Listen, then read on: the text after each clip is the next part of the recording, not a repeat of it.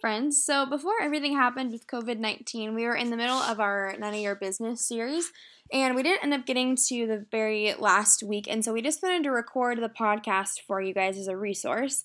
So, the last week, we are going to be talking about how boundaries are good and boundaries are powerful. So, um, let's talk about temptation. When we're presented with something that we really, really want, it's hard not to give into that temptation um, to go for it and get it. I remember when I was younger, we used to get Papa Murphy's pizzas on like Friday nights, like on the weekends, and usually we'd get one of those tubs of cookie dough. And this is before you could buy like raw cookie dough that had like no raw eggs in it or anything, and it wasn't um, super safe to eat raw. But I loved cookie dough and I still love cookie dough. But I remember that sometimes we'd get that type of cookie dough from Papa Murphy's and I would want to eat like the entire thing and I would just keep going back into the kitchen and like sneaking bites of it and then we'd have like no cookie dough left to make um the cookies and I just remember that like I was always super tempted to eat all of it. Um here's something that I think that we all know.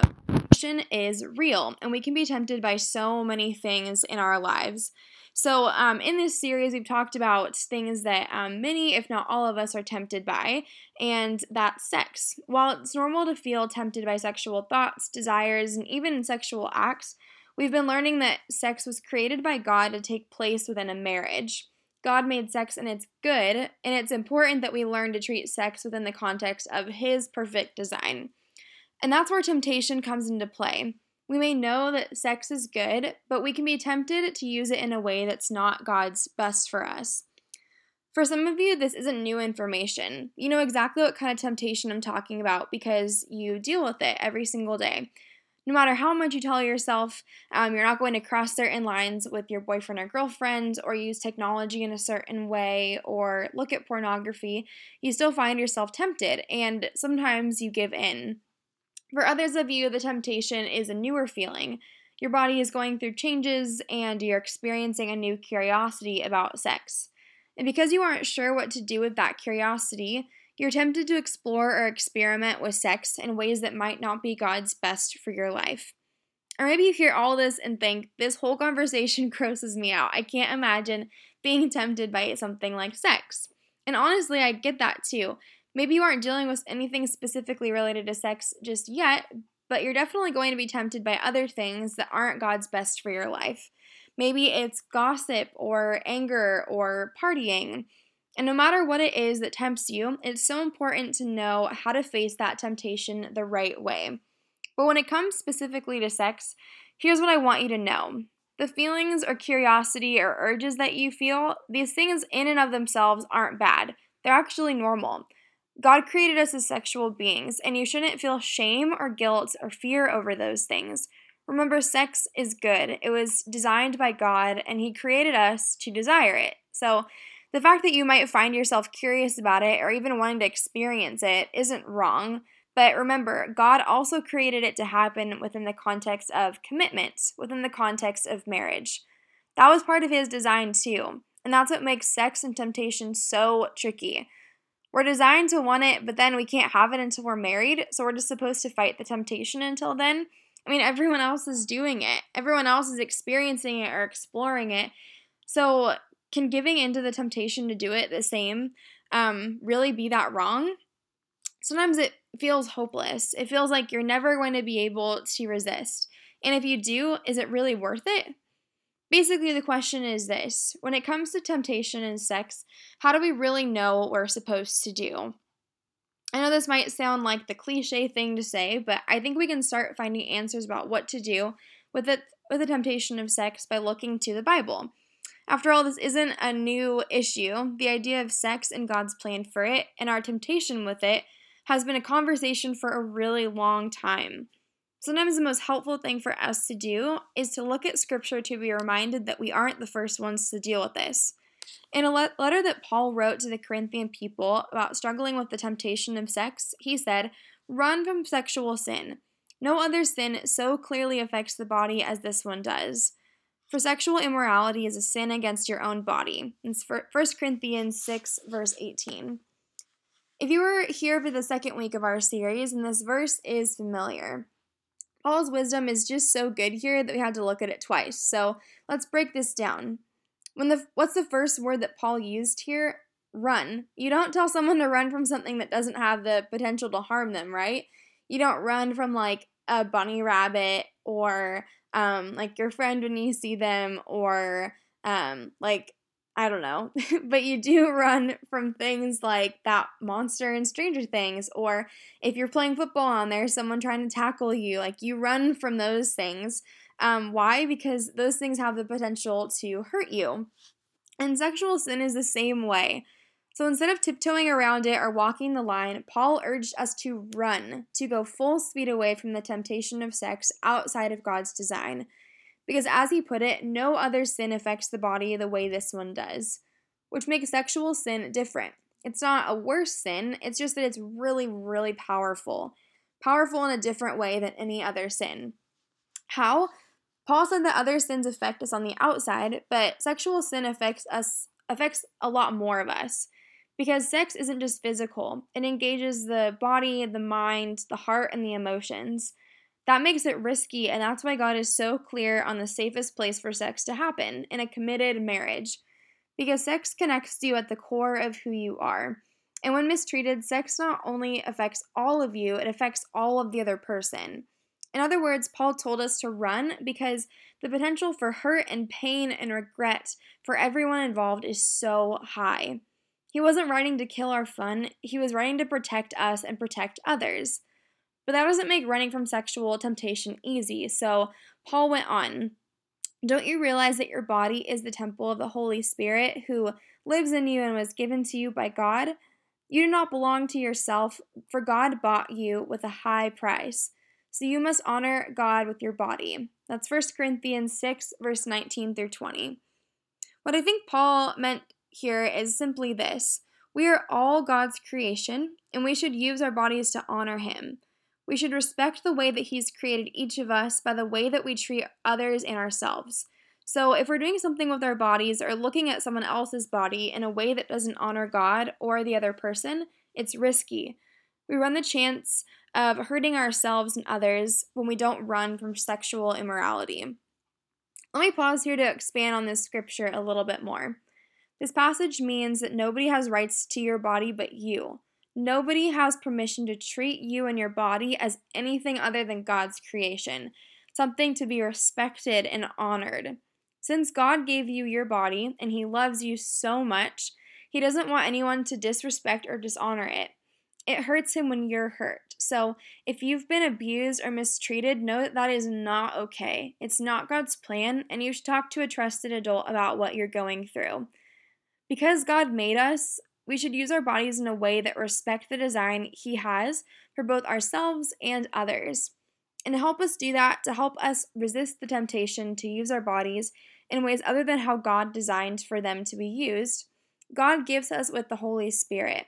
When we decide to follow Jesus, the Holy Spirit lives in us and helps us as we try to follow the way that God calls us to live.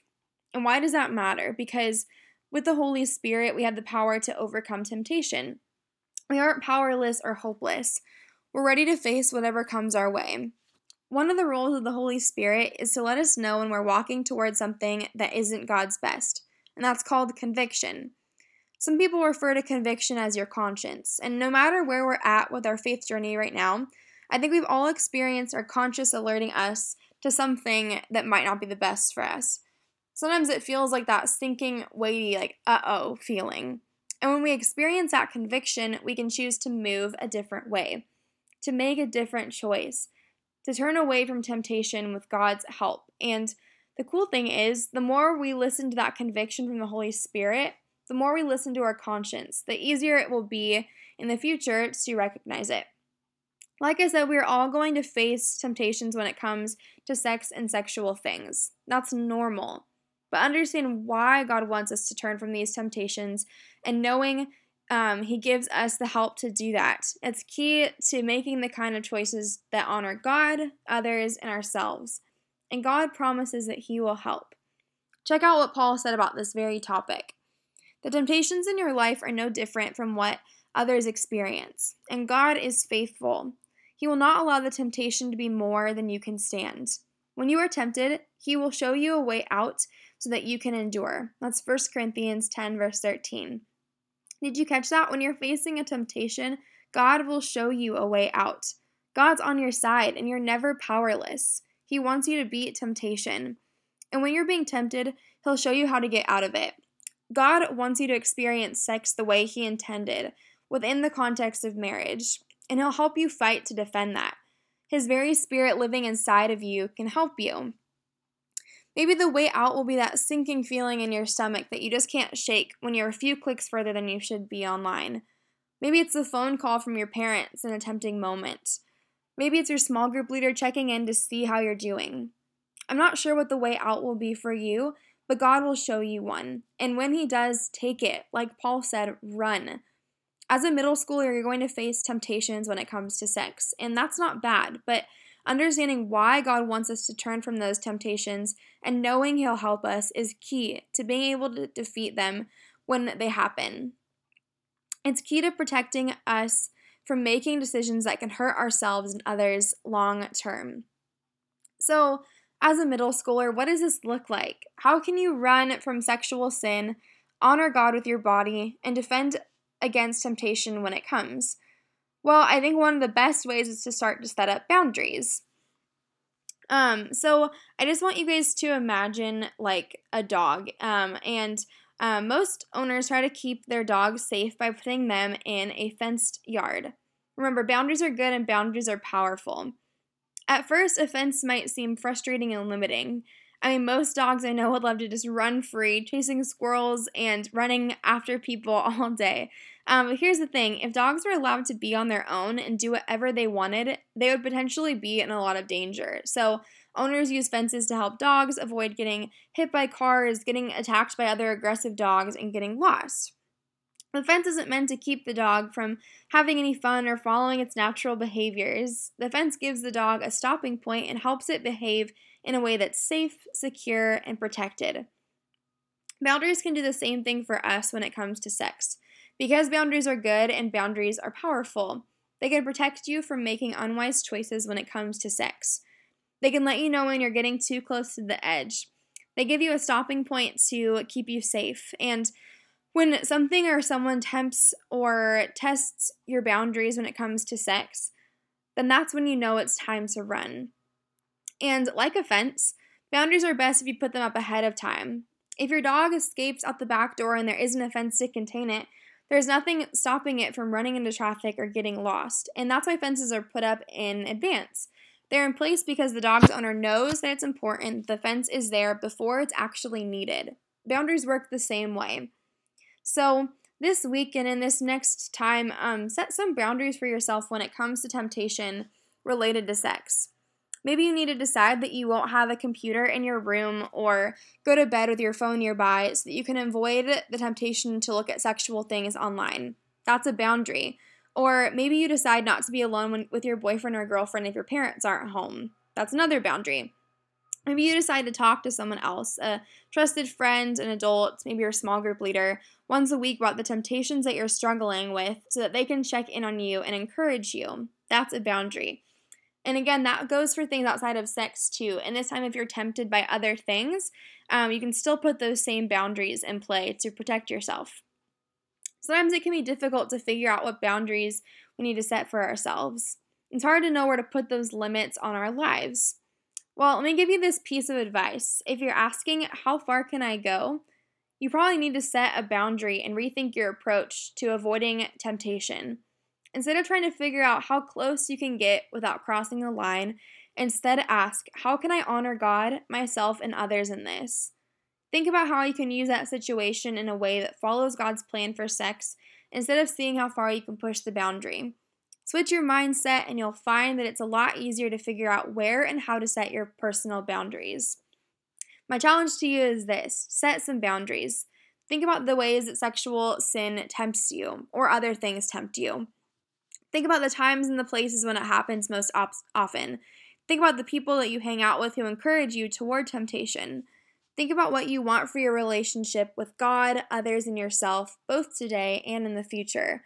Then set some boundaries that help you get there. Set boundaries that protect you from going too far toward temptation. Because Boundaries are good and boundaries are powerful. Thank you guys for sticking with us while we cover um, this really important stuff that applies to our lives now and in the future. Remember, when it comes to sex, God has a plan and design for how we experience it. We can choose to honor Him, ourselves, and others when it comes to how we think about it and approach the act of sex and sexual things. And don't forget that everyone in our youth ministry, especially your small group leaders, they're here to support you and answer your questions about anything, including sex. So don't be shy about opening up to them. So, moving forward, um, I want you to think about this question What's one example of a boundary that I could set for myself moving forward? We missed you guys. We hope that this was helpful for you. Um, again, let us know if you have any questions or reach out to your small group leader this week if there's things that are tempting you that you would um, just like prayer for and would like some guidance on. We love you guys, and we'll talk to you soon.